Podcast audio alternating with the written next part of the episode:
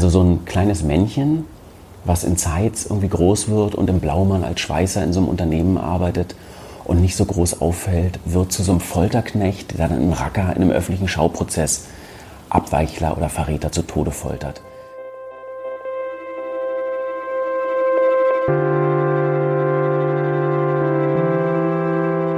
Die Geschichte hinter der Geschichte. Der wöchentliche Podcast für Freunde der Zeit.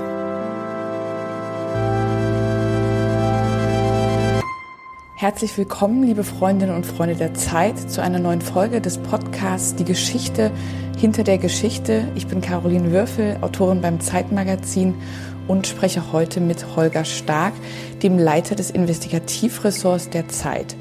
Wir sitzen in seinem Büro in der Berliner Redaktion. Beim Blick aus dem Fenster sehen wir die S-Bahn-Bögen des Bahnhofs Friedrichstraße und hinter uns die Staatsbibliothek. Hallo Holger. Hallo Caroline. Hast für den Politikteil diese Woche zusammen mit Yassin Mushabash und Christian Fuchs über Martin Lemke aus Sachsen-Anhalt geschrieben.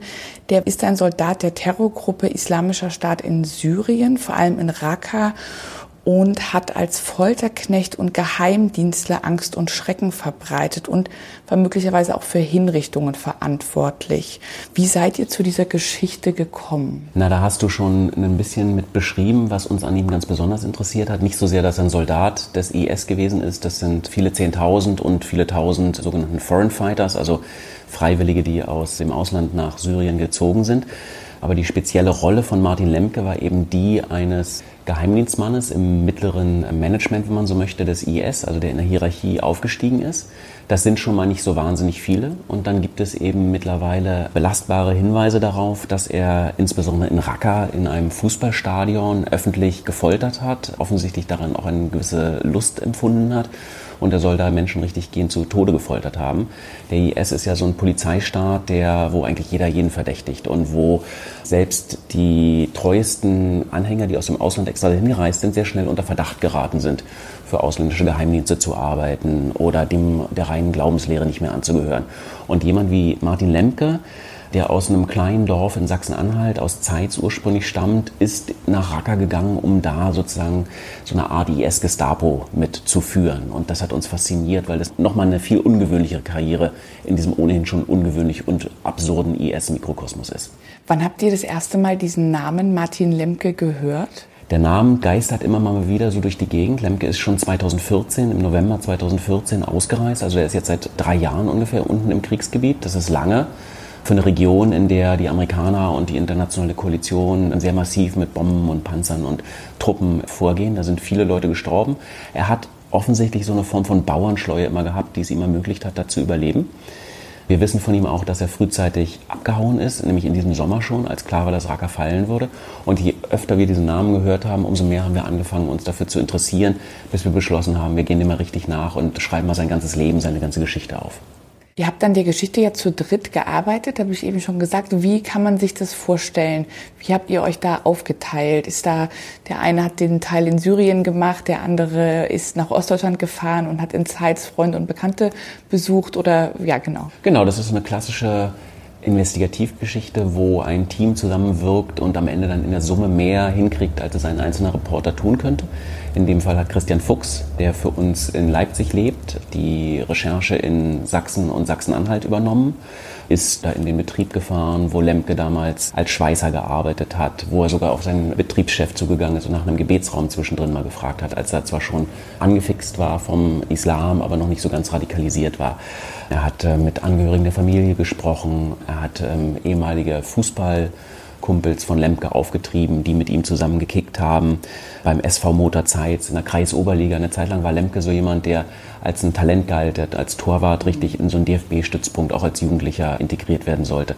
Also Christian hat da einmal das gesamte Umfeld, wenn man so möchte, abgegrast und mit ganz vielen Freunden gesprochen. Und darüber zum einen verdichten wir biografische Lücken, die wir möglicherweise so noch hatten. Zum anderen wollen wir aber auch verstehen, um was für eine Figur handelt es sich. Also was für eine Person ist es wirklich. Dafür musst du schon mit Leuten reden, die lange Zeit, die ihn kannten, und zwar in unterschiedlichen Lebensabschnitten. Ihr beschreibt ja so toll auch in diesem Text, der ist ja mit so wahnsinnig genauen Details gespickt, eben auch zum Beispiel, dass die Wohnung in Zeit, wie die aussieht, der Wecker an der Wand, die Gebote. Habt ihr dann tatsächlich einen Zugang in diese Wohnung gehabt oder sind das Erzählungen? Das ist der zweite Teil der Recherche gewesen, der auf Ermittlungsakten basiert, wo wir also Einsicht haben nehmen können in Akten der Ermittler, die sich natürlich mit dieser Person Lemke beschäftigt haben. Der ist irgendwann aufgefallen. Gibt zum Beispiel ein Foto von ihm, das ihn Anfang 2012 zeigt, das Personalausweisbild, wo er noch wie ein ganz normaler Jugendlicher aussieht. Sechs Monate später, im Juni 2012, nimmt er ein neues Foto auf für den Betriebsausweis. Und da trägt er auf einmal einen langen Kinnbart schon und guckt sehr streng, das Haar ist schon kurz geschoren. Und dann gibt es ein weiteres, späteres Bild, was Lemke selber auf Facebook gepostet hat. Da ist er vor einer Koransure zu sehen. Und offensichtlich hat ihm dieses Foto aber in der Martialität nicht gereicht in der Aussage. Und er hat es mit Photoshop bearbeitet, mit einem Bildbearbeitungsprogramm, hat Blutflecken an die Wand spritzen lassen und einen Schriftzug Dschihad noch einmontiert. Dieses Foto hat er dann Ende 2012 auf Facebook nochmal gepostet. Also wenn man so will, kann man die Metamorphose dieses ostdeutschen jungen Mannes anhand dieser Bilder nachzeichnen. Und einige davon haben wir eben in den Ermittlungsakten sehen können, der Beamten, die ihm dann in seiner Biografie so nachgestiegen sind. Gerade die Gespräche und vor allen Dingen auch die Zitate von alten Jugendfreunden, von seinem Chef bei seiner Ausbildung, Inwieweit wussten die, wie weit es mit diesem Martin Lemke dann gegangen ist, beziehungsweise was für eine Rolle spielte bei denen dann auch die Angst, über ihn jetzt zu sprechen? Wir sagen Leuten schon, weswegen wir kommen. Also wir schleichen uns nicht irgendwo rein, das wäre nicht lauter, sondern wir sagen, dass wir von der Zeit kommen und über Martin Lemke reden wollen. Wenn Sie fragen, warum, dann sagen wir auch, dass nach unserem Informationsstand der mittlerweile eine Funktion beim IS hat und so. Also wir versuchen den Leuten da nichts vorzuspiegeln. Wir haben tatsächlich gemerkt, dass einer seiner alten Freunde, allerdings ein alter muslimischer Freund, Angst vor ihm hatte der bereit gewesen wäre, mit uns zu reden, sich auch ein bisschen mit uns unterhalten hat und dann aber an so eine Schwelle gestoßen ist, wo zu spüren war, der hat Angst davor, dass wenn er jetzt in so einem Bericht auftaucht, dass Lemke oder irgendwelche Freunde und Bekannten von Lemke, die zu ihm halten, den, den ehemaligen Kumpel möglicherweise bedrohen. Da wollen wir jemand auch nicht zu hart pushen, zu hart überzeugen, dass er doch ganz locker mit uns reden kann, weil wir können es natürlich auch nicht ganz am Ende des Tages sicherstellen. Das heißt, da akzeptieren wir dann auch, wenn jemand sagt, da will er nicht weitergehen. Aber trotzdem, wenn du mit ganz vielen Weggefährten redest, bildet sich schon so ein Mosaik oder so ein Puzzlebild heraus, wo du dann ein Gefühl für die Figur kriegst und so nach und nach feststellst. Also Lemke zum Beispiel ist jemand, der eine Zeit lang mal mit Bomberjacke rumgelaufen ist und in rechten Kreisen abgehangen hat der erkennbar schon immer danach gesucht hat, so eine bestimmte Form von Identität und Uniform und so anzunehmen der als unsicher galt, als teilweise dann aber auch aufbrausend, nicht der superklügste, der dann aber später in seiner Radikalisierung wahnsinnig hart geworden ist und so. Und wenn du aus unterschiedlichen Ecken sowas von Leuten hörst, von Leuten, die im Betrieb mit ihm waren, die im Fußballverein mit ihm waren, die ihn aus diesen alten Nazi-Zeiten so ein bisschen kannten, dann bildet sich da schon so ein, formt sich so ein Bild von einer Person, wo es am Ende nicht mehr nur auf einen Menschen und eine Schilderung drauf ankommt, sondern wo wir sagen können, da haben wir mit ganz vielen geredet, das ist schon in etwa so das Bild von Martin Lemke. Man hat hier mittlerweile schon mehrere Geschichten von sagen, jungen Männern vor allen Dingen gelesen, die sich radikalisiert haben. Was hat dich oder euch an dieser Geschichte so besonders überrascht? Die Radikalität, mit der Lemke in Syrien beim IS Karriere gemacht hat letztlich.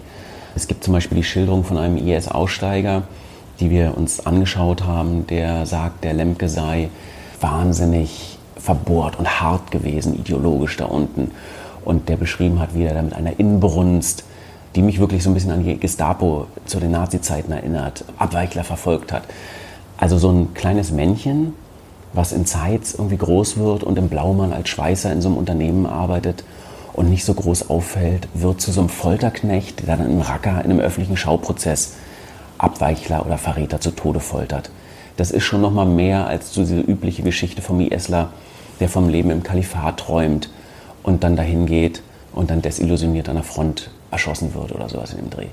Und dann hat Lemke auch offensichtlich so ein Gespür dafür, wann er wo abhauen muss. Guter Netzwerker würde man eigentlich Ja, dass jemand da drei Jahre unter diesen Umständen so durchkommt, das ist auch sehr ungewöhnlich. Er hat sich drei Frauen in der Zeit genommen. Mit einer ist er aus Deutschland schon dahin gezogen, mit einem jungen Kind sogar. Also dass er sozusagen da auch eine Familie mit mehreren Frauen die ganze Zeit, von denen wir wissen, dass mindestens eine wohl auch noch bei ihm ist, hat überleben können, das hat mich schon ganz besonders fasziniert. Eine der wichtigsten Quellen auch in eurem Text, du hast ihn gerade schon angesprochen, ist der Aniel O., der selber beim IS war und heute im Zeugenschutz lebt. Es interessiert ja immer, also ja nicht nur Leser, sondern auch uns Kollegen, die nicht im Investigativressort arbeiten, wie man an solche Menschen tatsächlich rankommt. Du hast eben schon gesagt, ihr konntet in Akten einsehen. Ist der Kontakt zu dem Anil auch entstanden, dass ihr mit sagen, Behörden zusammengearbeitet habt und die gesagt haben, okay, wir ermöglichen euch den Zugang zu so jemandem wie dem, der natürlich in einer Recherche wie dieser Gold wert ist? Ne? Ja, so leicht funktioniert es leider nicht. Wenn jemand im Zeugenschutzprogramm ist, dann tut im Gegenteil das BKA alles, um den aus der Öffentlichkeit rauszuhalten und alles, um ihn von Journalisten fernzuhalten. In dem Fall wissen wir viel von ihm, also viel von den Erzählungen von Anil O, weil er in einem anderen großen Verfahren, dem sogenannten Abu Wala-Verfahren, als Kronzeuge der Ermittler im Gericht ausgesagt hat, mit ähm, Perücken und Camouflage abgetarnt, sodass man ihn nicht erkennen konnte. Aber er hat im Gericht offiziell ausgesagt und er hat auch ausführlichst über seine Zeit beim IS vorher in Vernehmungen geredet. Und da hat er schon sehr viel über Martin Lemke berichtet. Das heißt also, aus diesem anderen Verfahren wissen wir eine Menge über ihn und haben dann noch einen Weg gefunden, über den ich jetzt an der Stelle wenig reden möchte, nochmal so ein paar Sachen vielleicht nachzuverdichten. Aber es ist sozusagen in dem Fall, weil Anil O an anderer Stelle kooperiert hat, möglich gewesen, darüber da ganz viel zu lernen, was wir wiederum dann für die Geschichte über Martin Lemke haben verwenden können. Ich sitze hier gerade mit Holger Stark, Leiter des Investigativressorts der Zeit, und wir sprechen über die aktuelle Geschichte, die er zusammen mit zwei Kollegen geschrieben hat über einen IS-Soldaten aus Ostdeutschland. Was für Reaktionen erwartet man auf so einen Text, wie ihr ihn jetzt geschrieben habt, beziehungsweise auf so eine Geschichte? Hat man auch Angst, selber in das Schussfeld von dem Islamischen Staat der Terrorgruppe zu kommen? Wenn das das Kriterium wäre, dann könnten wir praktisch ja keine Geschichten mehr machen über Organisationen, die unappetitlich, militant oder wie auch immer sind. Klar denkt man schon mal drüber nach, aber davon würde ich erstmal nicht ausgehen. Ich glaube, dass diese Geschichte bei vielen Menschen, die sie lesen werden, Befremden hervorruft und auch Abscheu. Dass es eine Terrormiliz ist, das ist klar. Und trotzdem war immer so das Werben damit, im Kalifat ist das Leben besser. Es stellt sich heraus, Kurz gesagt, dass dort die Leute zu Tode gefoltert werden, wenn sie unter Verdacht geraten. Also diese Brutalität und Radikalität, finde ich, die springt einen schon an, lässt einen auch ein bisschen ratlos und fassungslos zurück. Ein bisschen haben wir immer die Hoffnung natürlich nach solchen Geschichten, dass sich noch Leute melden, die mit Lemke vielleicht mal eine Zeit lang zusammen waren oder die ihn in Syrien gesehen haben oder so, dass die auch noch ein bisschen was erzählen, also dass sie sich sozusagen Augenzeugen noch melden. Davon sind wir immer abhängig, dass Menschen kommen und sagen, ich weiß dazu noch irgendwas. Mit denen unterhalten wir uns dann und gucken, ob da nochmal ein Follow-up oder eine, irgendeine Nachfolgegeschichte entsteht. Und dann glaube ich, dass diese Martin Lemke-Geschichte noch nicht zu Ende geschrieben ist. Möglicherweise wird er bei der Jagd nach dem IS ums Leben kommen. Wahrscheinlich hat er sich zurückgezogen in eine kleine Region im Euphrat-Tigris-Tal an der syrisch-irakischen Grenze das ist eine unwegsame Bergregion, wo versprengte ISler so ein bisschen Unterschlupf gefunden haben. Das ist so eine der letzten Ecken, wo sie sich noch verstecken können. Wird vermutet, dass da Deutsche dabei sind und möglicherweise auch Martin Lemke. Kann also sein, dass er nochmal gestellt wird. Möglicherweise fällt er im Kampf. Möglicherweise wird er aber auch festgenommen und dann ausgeliefert. Also es kann sein, dass wir ihn möglicherweise nochmal vor Gericht oder so sehen. Und dann würden wir diese Geschichte sozusagen weiterschreiben. Also so ein bisschen sind diese Geschichten immer auch so Work in Progress oder Geschichtsschreibung von Etappe zu Etappe weiterhangelnd. Seid ihr tatsächlich auch, so nach Syrien seid ihr sicher nicht gefahren, aber habt ihr euch an den Grenzen zu Syrien auch bewegt, um diese Geschichte nachzuerzählen, beziehungsweise da auch nochmal mit Zeugen gesprochen vor Ort, beziehungsweise so weit vor Ort, wie man eben gerade kommt? Na, wir haben das große Glück, dass mit Yassin Mushawash, einer unserer Kollegen, ein Jahr lang in Jordanien gelebt hat, um sich explizit mit dem Phänomen des IS zu beschäftigen. Das heißt, der ist extrem gut in der Region vernetzt, hat ganz viele Kontakte dahin, die er jetzt auch nochmal mit aktiviert hat.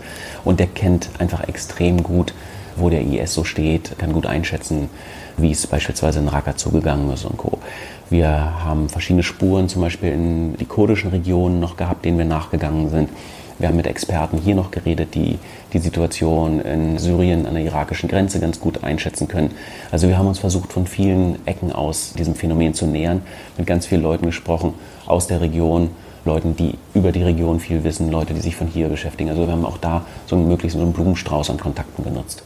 Liebe Hörerinnen und Hörer, das war der Podcast Die Geschichte hinter der Geschichte. Heute zu Gast war Holger Stark, Leiter des Investigativressorts der Zeit. Bevor ich mich verabschiede, wollte ich ihm aber unbedingt noch gratulieren zum Reporterpreis, den ihr ja gestern Abend eingeholt habt. Vielen Dank, geht an das gesamte Team. Wir waren zu fünft und haben äh, die Fehler der Behörden im Fall Annes Amri rekonstruiert. Der Jahrestag kommt ja näher, 19. Dezember. Und wir haben uns sehr gefreut, dass ausführliche, intensive Recherche, die uns drei Monate lang beschäftigt hat, ähm, gestern von der Jury auch gewürdigt wurde. Wir freuen uns mit euch. Vielen, vielen Dank, lieber Holger. Immer gerne. Ciao. Und wenn Sie mehr Geschichten hinter den Geschichten hören wollen, abonnieren Sie uns unter www.freunde.zeit.de. Bis nächste Woche.